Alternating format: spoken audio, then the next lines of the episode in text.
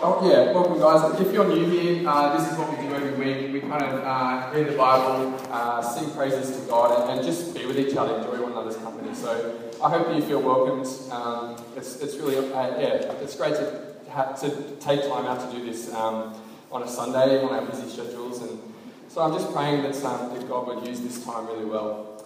Um, yeah, I guess when Gab asked me to preach, um, I knew what, uh, I don't know, that was a real privilege it is. And I just want to say that uh, it's not an easy thing to prepare a message. And this is like, I had like a month to do this, this thing, but week in and week out, Gavin and Jez kind of like tackle it and, and do such a good job for our church. I just want to honour them. And I think, yeah, would you help me just thank them for what they do? Seriously. Um, you know, on top of like preaching and stuff, they, they tackle, um, you know, running a family, running a church, uh, praying for us. They meet up with us, and so they do such a good job. Um, and I've just realised it's a, it's a tricky thing to be a pastor. um, yeah, so before we get stuck in, I just want to, um, to ask God to be with us and, and just work through His Word. So if you pray with me, that'd be awesome. Our loving God, we, we know that you tell us that if you're for us, then who can be against us? And therefore, Lord, we, we find our security in your arms. The arms of a loving Father who has declared his eternal love for us in Jesus Christ. As we gather tonight, Lord, to hear from you, please comfort us in our various afflictions. Remind us that in Christ, your love does not waver, but it's constant and unending. Lord, please take the truths that are in your word and apply them to our hearts and minds so that we might be full of joy and not a joy that circumstances can take away in a moment, but the deeper joy, the unalterable joy that comes from knowing we are in you and you are in us forever. Amen. So, um, I've got a confession to make. I've been told that the church is a safe place, so um, I'm just going to come out and say it. I love council cleanups. I absolutely love them. Um, yeah, I'm a minority, uh, I know that, um, and I think it's got something to do with like being a hoarder or something. I don't know. But um, this is a safe place, so I think I think I can uh, I can feel safe to admit my faults as a human being. Um, Amy, though, on the other hand, my wife hates it. She, she hates my obsession with junk. Um, you know, the worst part is uh, we have to share a share a house together, and, I come home with like old stereos or like broken like um, record players, and I'm like, hey, look what I found! Like I'm going to try and fix this, and she's like, that is not staying here. Like, like I don't know where you're going to put that, but do not put that in our house. Um, you know, and I, I, think like the thing I find the most appealing about these things is, is they're broken, but someone put so much effort into making them. And originally, like they were like they were someone's prized possession, you know. Um, and over the years, I found like old records or like old surfboards or like I said, old stereos. And I just love the fact that you can find them and like fix them up or like I don't know, just reuse them for something else. Um, there's so much value in them, um, and I, I, love kind of working out how they work and seeing if I can restore them. Um, this one time, this is how bad my obsession is. This one time, Amy and I, Amy was coming home from work, and I surprised her at the gate. I was like, babe, I think it's a good idea if we just go for a walk around the neighborhood and catch up on our days. and I was like, I was like, I was, I was like, let's just go for a romantic stroll around the neighborhood. I don't know. Like, and it didn't take long before Amy knew what I was doing. Like, there was fridges and like stuff all over the place. Um, she knew what my ulterior motive was. Um, I just want to say that I don't think there's any reason why you can't do a romantic stroll and look at junk. Like, they can happen at the same time. Um, I think I think my love for council cleanups is biblical. Um, I'm going to defend that today. I'll, I'll stand there. Um, and the, the, reason why is this passage I think we're, we're in today reminds me of why I love cleanups. It's, it's the idea that even though our world is broken, and even though uh, we're the ones who've made the mess, um, God can take what we have broken and redeem it. He can take what once seemed useless uh, and He can salvage and renew it. Um, you know, we're, t- we're shown that our God isn't a God of, of like failed projects, you know. He's not going to, um, his, his plans won't fail. Um, God's greater than our mistakes. He's greater than our failures. He's greater than our weakness. And He's greater than our sin. And the Bible presents this idea in, in numerous ways that no matter how powerful the power of evil is, it's not going to spoil God's plans. And the story that, that the Bible portrays is a story that we we ourselves are in. It's this story of, of redemption for a world that's fallen and broken. Um, it's, and the thing that blows my mind is the fact that God chose to restore the world by sending his son. Um, it was costly for God. It wasn't just something that he, he could do. Like we had messed it up and he had to um, present his son in order for us to be redeemed. Um, and that's the kind of God that we worship um, a, a, sacrificing God that, that gives of himself. He's an, he's an outward giving God. And Revelation 21 describes the fullness of redemption. And it says this it says, Behold, the dwelling place of God is with man, and he will live with them, and they will be his people. And God himself will be with them as their God. He will wipe away every tear from their eyes, and there will be no more death, or mourning, or crying, or pain, for the former things have passed away. And if that's what our future looks like as Christians, as followers of Jesus, if God is if we're going to be completely restored and in God's fullest presence forever, what do we think of now when our lives are full of pain? I, don't know if you've ever found yourself questioning God's goodness when you're facing the darkness of life. I wonder if you've ever fallen into the trap of believing that if your lives aren't going well or, or if things are taking a turn for the worse, that, that God has, I don't know, somehow given up on you or He's just powerless. Um, I wonder if you've ever found yourself asking if you're faced with the prospect of like losing a job or, um, or struggling with sickness. Have you ever asked, what is God doing in this situation? Perhaps it's you you struggle with mental illness or um, you're crippling, yeah, you, you just have a crippling sense of, of fear and guilt. And I just think, what does God want to say to us? What does God want to say to us in this message? And the, one of the things that I want to do is, is look at this passage and see that we're not going to avoid the secret of suffering. We're not, sorry, we're not, we're not going to find the secret of avoiding suffering. Um, we're going to find the reason to endure and the reason to follow Him. And, uh, you know, we have a lot to learn from suffering from God's, God's Word and through His promises to us. And as, as we examine this section of Romans, I think there's really three points that I want to, I want to hit on. Um, the first point is, is just suffering and glory. The second point is the Spirit interceding, and the third point is that we're safe enough to love. Suffering in glory, the Spirit interceding, and safe enough to love. And so, in order to understand this passage, I think it's helpful to remind ourselves of where we are in salvation history. Uh, we, we, we know that um, on the cross 2,000 years ago, Jesus said, It is finished, right? He took care of the powers of sin and death.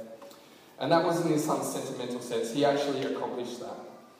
Um, but we also live in this not yet fullness of God's create, uh, fullness of God's restoration, where we're waiting for our adoption as children. Um, we haven't received our inheritance fully. We're God's children now, but we haven't fully experienced what that, what that you know, consummation will be like. And so that, this is where we find ourselves in this, this kind of now but not yet period of salvation history. So, with this in mind, let's, let's just uh, jump into the first uh, two verses. So, uh, verse 17 and 18, uh, Paul says this to the Roman church. Now, if we are children, then we are heirs with then we are heirs, heirs of God and co-heirs with Christ, if indeed we share in his sufferings, in order that we may also share in his glory. For I consider that our present sufferings are not worth comparing with the glory that will be revealed to us. So, just one question I want to ask is what does he mean by sharing in his sufferings? I think, simply put, um, it's this idea of any suffering that we face as followers of Jesus in this world. When we think about suffering and, and how Paul talks about suffering, I think there's, there's generally three categories. The first is the suffering because of faith. I think for many disciples throughout history, suffering came mainly because they were, themselves were followers of Jesus nothing, nothing more. They might suffer the loss of homes or face prison, but basically they're, they're persecuted under the laws and customs of the surrounding culture. And we see this still happening today. Um, if, you, if you get the chance, Frontline Faith, that magazine that Open Doors puts out, really like portrays uh, what our brothers and sisters are going through, and it's, it's just this suffering because of purely their faith in Jesus we're lucky, I think, in Australia. We, we don't experience suffering to this uh, degree. Um, and so I think we're called uh, to be aware of it and what's going on around the world and really um, uh, stand uh, firm with our brothers and sisters around the world.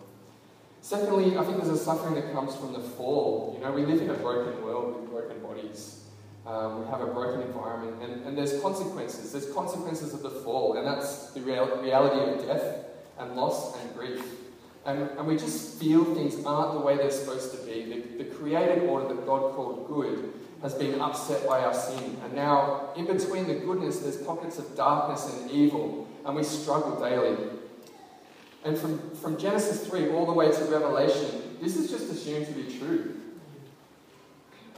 Um, and Jesus said to his disciples, In this world you will have much suffering, but take heart because I've overcome the world. And I think this is this, is the kind of suffering we're more familiar with in Australia. Uh, thirdly, I think there's a suffering that happens directly because of sin. And this is just the direct consequences of our sinful choices that have direct, um, uh, you know, happenings in the world. You know, sometimes we might suffer through someone else's sin. And I'm thinking of things like, I don't know, uh, sex trafficking or something. Someone's, someone's intended act of evil has an effect on someone else's life. Um, you know. And these three types of suffering have something in common. They just produce pain in our lives. They produce pain. And what does Paul want us to know about our present suffering? I think, I think that's the main question I want to hit these two verses with. What, what, does, he, what does he want us to know about that? And from this passage, I think it's obvious that he's not saying that as Christians you're going to receive a, a privileged life or, or a life immune to suffering. Um, just because you're a follower of Jesus doesn't give you an exemption from all of these things. Or to put it another way, just because you suffer, it doesn't mean that God doesn't love you. And I don't think we can understand entirely God's reasons behind why we suffer. We can't see the bigger picture of what he's weaving together in history. But from this passage, from Paul's words, we can always say with confidence that our God is working for our good. And it, it doesn't always mean a comfortable or carefree life. That's not what he means by our good. It means from now on, no longer are our lives marked, no longer are our lives a road marked with suffering towards the eternal grave. Instead, God is using the suffering that we face to become a tool to sanctify us. And we're heading on, a, on an inevitable trajectory towards glory. And speaking of this, one of my favourite preachers, uh, Charles Spurgeon, has this awesome quote. Um, he knows uh, the, the fact that God can use suffering for his good. He says, I'm afraid that all the grace I have got of my comfortable and easy times and happy hours might almost lie on a penny. But the good that I've received from my sorrows and my pains and my griefs is altogether incalculable. Affliction is the best bit of furniture in my house. It's the best book in a minister's library. And I think he knew that God can use the suffering that he faces as a tool in God's hands to accomplish his purposes, namely his own sanctification headed towards future glory. Therefore, I think our basis of trust in God never rests on our circumstances, but it always rests upon what Jesus did for us at the cross. It always goes back to the revelation of Jesus at the cross for us. As Paul says later in the passage to remind us, he says, If God did not spare his own son, how will he not graciously give us all things?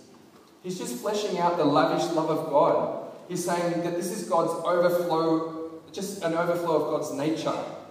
And if we unpack it a bit more, he's saying that since we've received the ultimate gift of grace and mercy, if God has been faithful to show his love to us at a time when we were his enemies, why, why on earth would he be any different now that we've been brought into his family and adopted as sons and daughters?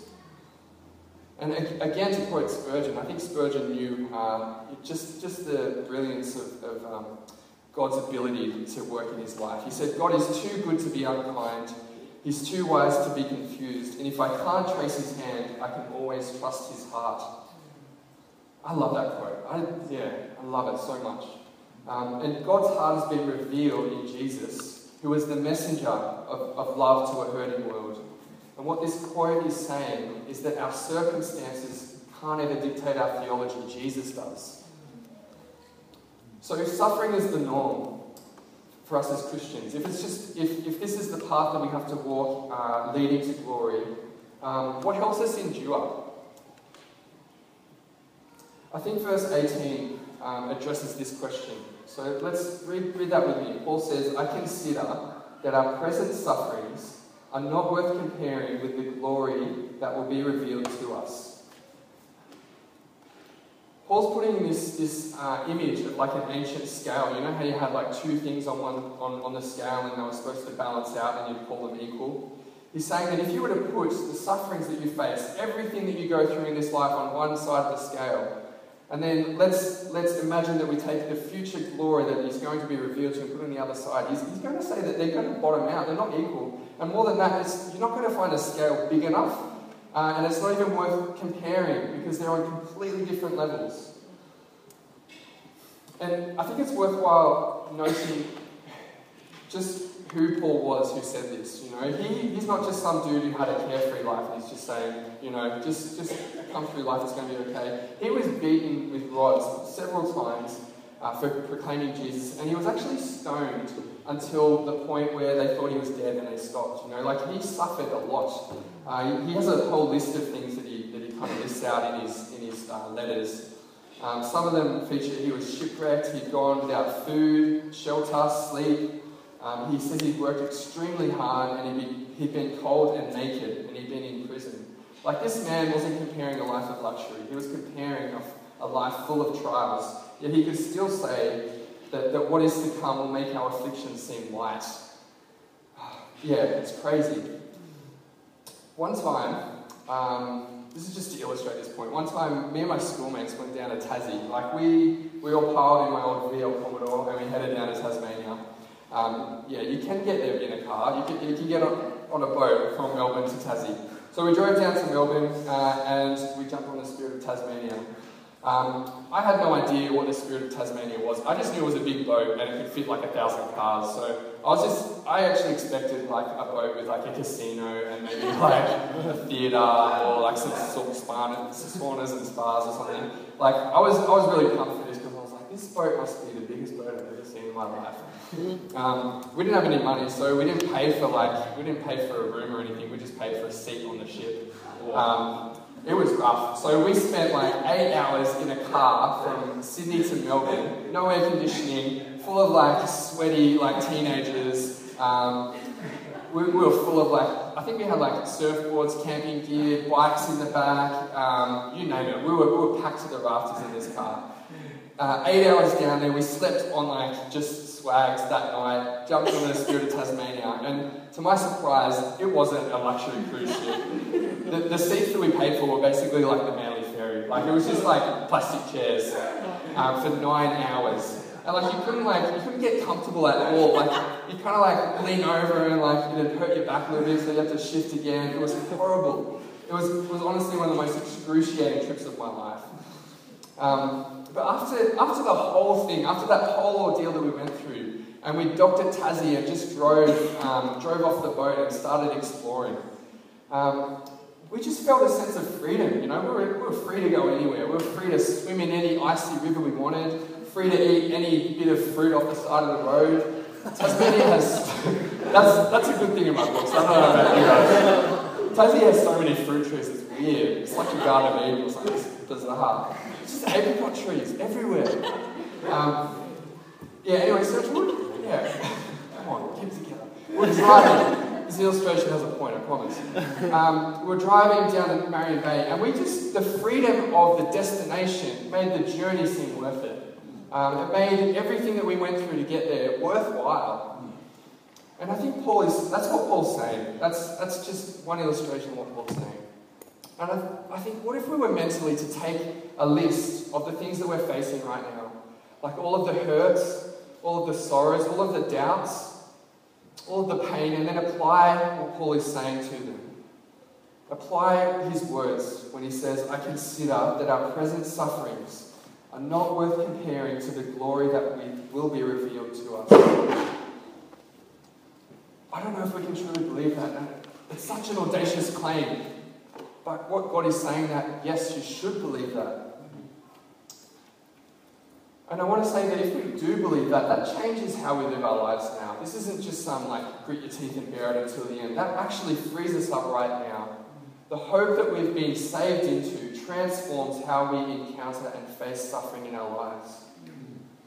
And more than that, God is with us every step of the way. For us to live into this reality, I think we have to be a people who take God's promises and just stake our lives on them. God's saying that, that all of the things that are causing real grief and real anguish and real hurt, He's saying, yes, they do hurt, and I know they hurt. I've entered your world, but He's saying that nothing is going to compare with what I'm going to do in you and for you.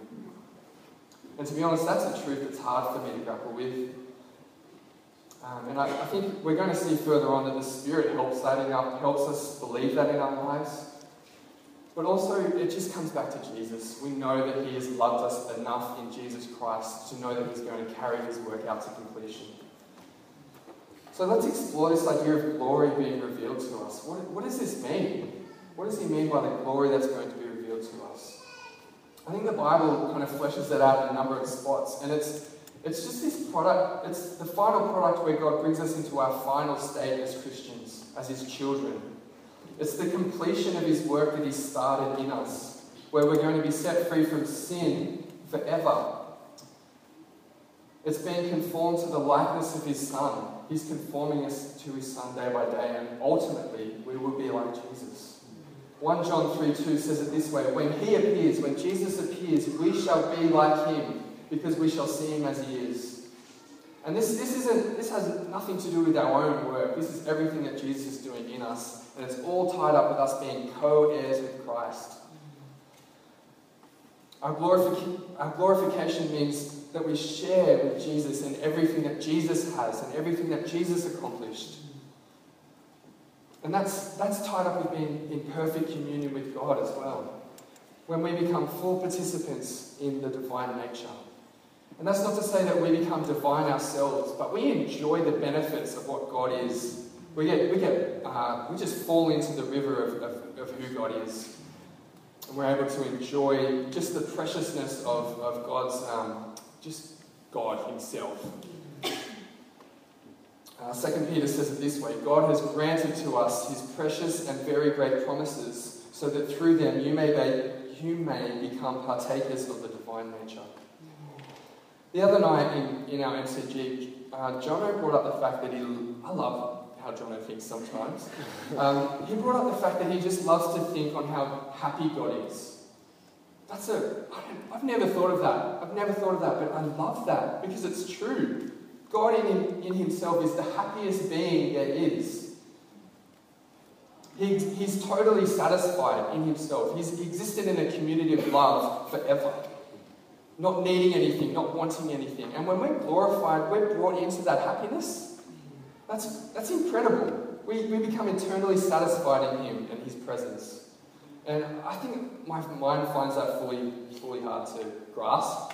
Um, and I don't think we're able to. I, don't, I really don't. But we've been given a glimpse, as it says, you know, we've, we've tasted the first fruits. So, in knowing that, let's, let's move on. Um, what does, what does uh, what does God's Spirit have to do with our, with our suffering? Uh, that's our next question the Spirit and His groaning. Uh, so, reading on, it says, We know that the whole creation has been groaning as in the pains of childbirth right up until the present time. Not only so, but we ourselves who have the first fruits of the Spirit groan inwardly as we wait eagerly for our adoption as sons, the redemption of our bodies. For in the same way, the Spirit helps us in our weakness. We don't know what we ought to pray, but the Spirit Himself intercedes for us with groans that words cannot express. And He who searches our hearts knows the mind of the Spirit, because the Spirit intercedes for the saints in accordance with God's will. I think from, from this little section, we see that this, the creation's groaning, that we're groaning, and the Spirit groans on our behalf. And this, this groaning word, what, what an unusual word, but it's, it's the same word that the Israelites used when they were in Egypt and they groaned to be set free. It's, it's tied up to a, a longing for what is to come. Like, and Paul says, like a mother who might groan in labour. Like she knows that it's painful uh, for a time, but the process is bringing forth new life. Um, I'm not a woman. You've got to believe me on that. Um, but, but what I hear from, from other mums' testimonies is, is that giving birth to a child is hard and painful and, and a long process. Um, oh, but um, I've, ne- I've never met a mum yet who has said, yeah, my child's all right, but like, definitely wasn't worth the labour pains. Like, definitely was not worth the labour pains. like, how absurd. And that's not what we're going to say either when we enter glory, you know. Um, in the same way, we're groaning in a similar way. We're going through a long and painful process, but the end result is the redemption of our bodies and the fullness of adoption into God's family. And as, as um, Dunstan touched on last week, as Christians, we've been given a new perspective on the world through the Spirit's witness. Through His witness, we understand the brokenness of the world on a deeper level. Um, we, we've been, uh, we've tasted, you know, what is to come. We've been given a foretaste of what is to come through the assurance of the Spirit in our lives. But we also look around and we see our depravity and our fallenness as, as human beings.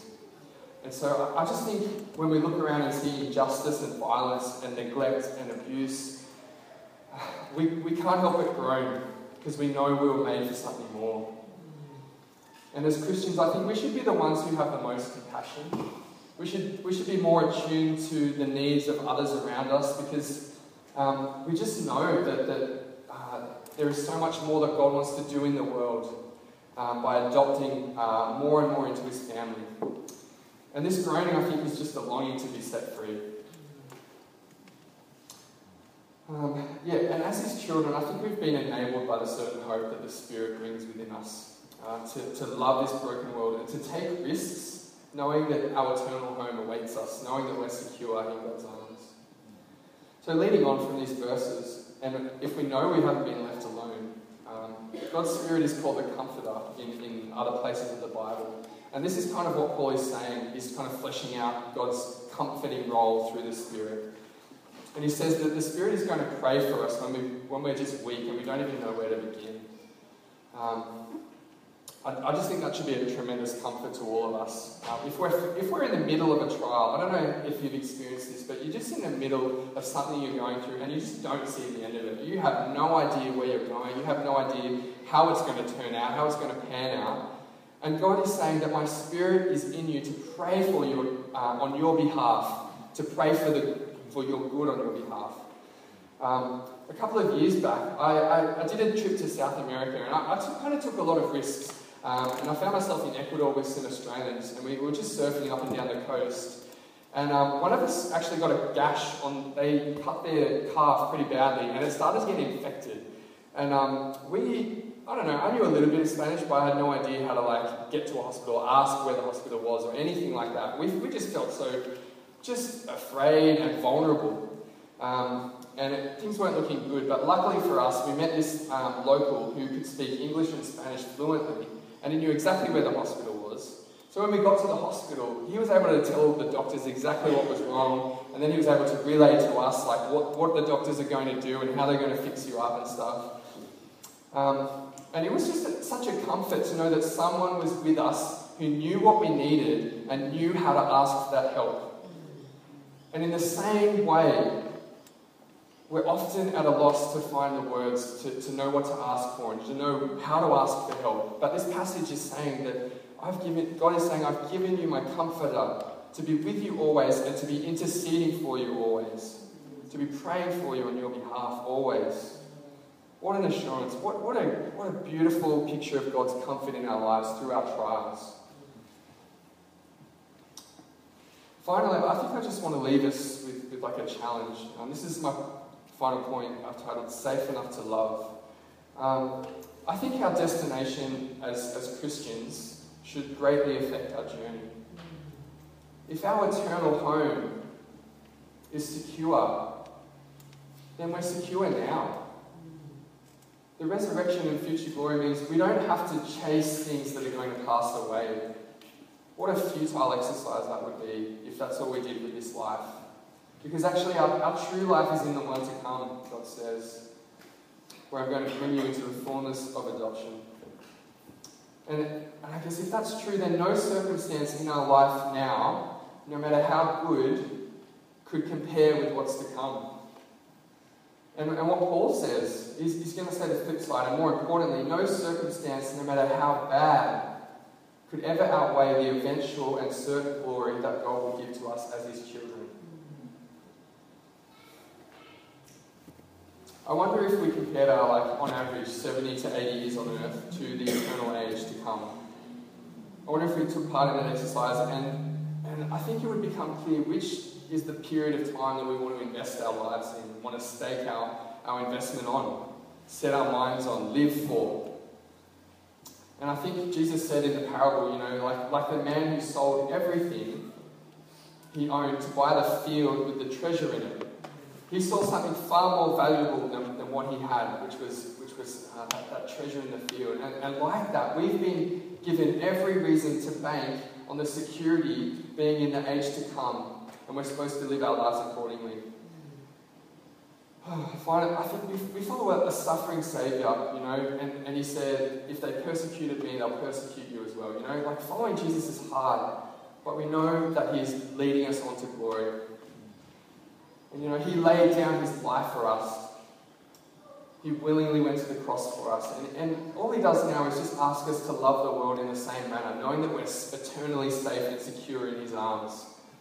And we're not earning anything by this suffering. I just want to, you know, reiterate that. We're not adding to our salvation, but we get to imitate our Saviour who desires that we leave behind our selfish natures and walk in the newness of life that he's given us. Now, our, our future home has freed us up to be wasteful. Wasteful in, in ways in which we love the world around us. You know, we're safe enough to love others around us. I often think, I often think we just, um, I don't know, we're so protective of, of the here and now. We, we forget our eternal home, our eternal security. We should, be, we should be the people who have the most reason to love the world you know, we're secure to care for the needy, and we're loved enough to endure all things. That's what I, I just feel like that's what God is saying to us, uh, especially in this passage. You are loved enough to endure. Um, a famous missionary uh, to Ecuador named Jim Elliot, uh, he, he kind of got this truth. Uh, he, he staked his life upon the one to come, the life to come. And um, one of his best quotes that I love, um, you might have heard it, but I'm going to read it. Out. He says this he is no fool who gives up what he cannot keep to gain what he cannot lose. I read that again. It's, it's, I'm dyslexic, I of find it hard to follow. he is no fool who gives up what he cannot keep to gain what he cannot lose. Yeah, I, I love that. He got it. He got it. Our lives now are like a fleeting breath in the scope of eternity? Our future glory means we're not going to miss out. We're not going to miss out. Our better days are ahead. So let's just live for God, knowing that He's set His seal upon us. He's declared, in doing so, He, in setting His seal, in placing His Spirit inside us, He's declared that you are my beloved son or daughter. With you I am well pleased. I just think we are so, so loved by God, and we're so secure in His arms. Like, that should change everything about how we live our lives. Just with that, I just, I just want to close by praying and ask the to come up, and we're going to have a bit of just time to pray. I just encourage you to pray in your own, um, own time and uh, just reflect on, on God's love for you. So let's pray and we'll give us some time to, to reflect.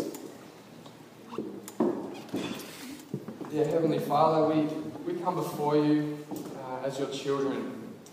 So thankful uh, for the security that you've brought us into.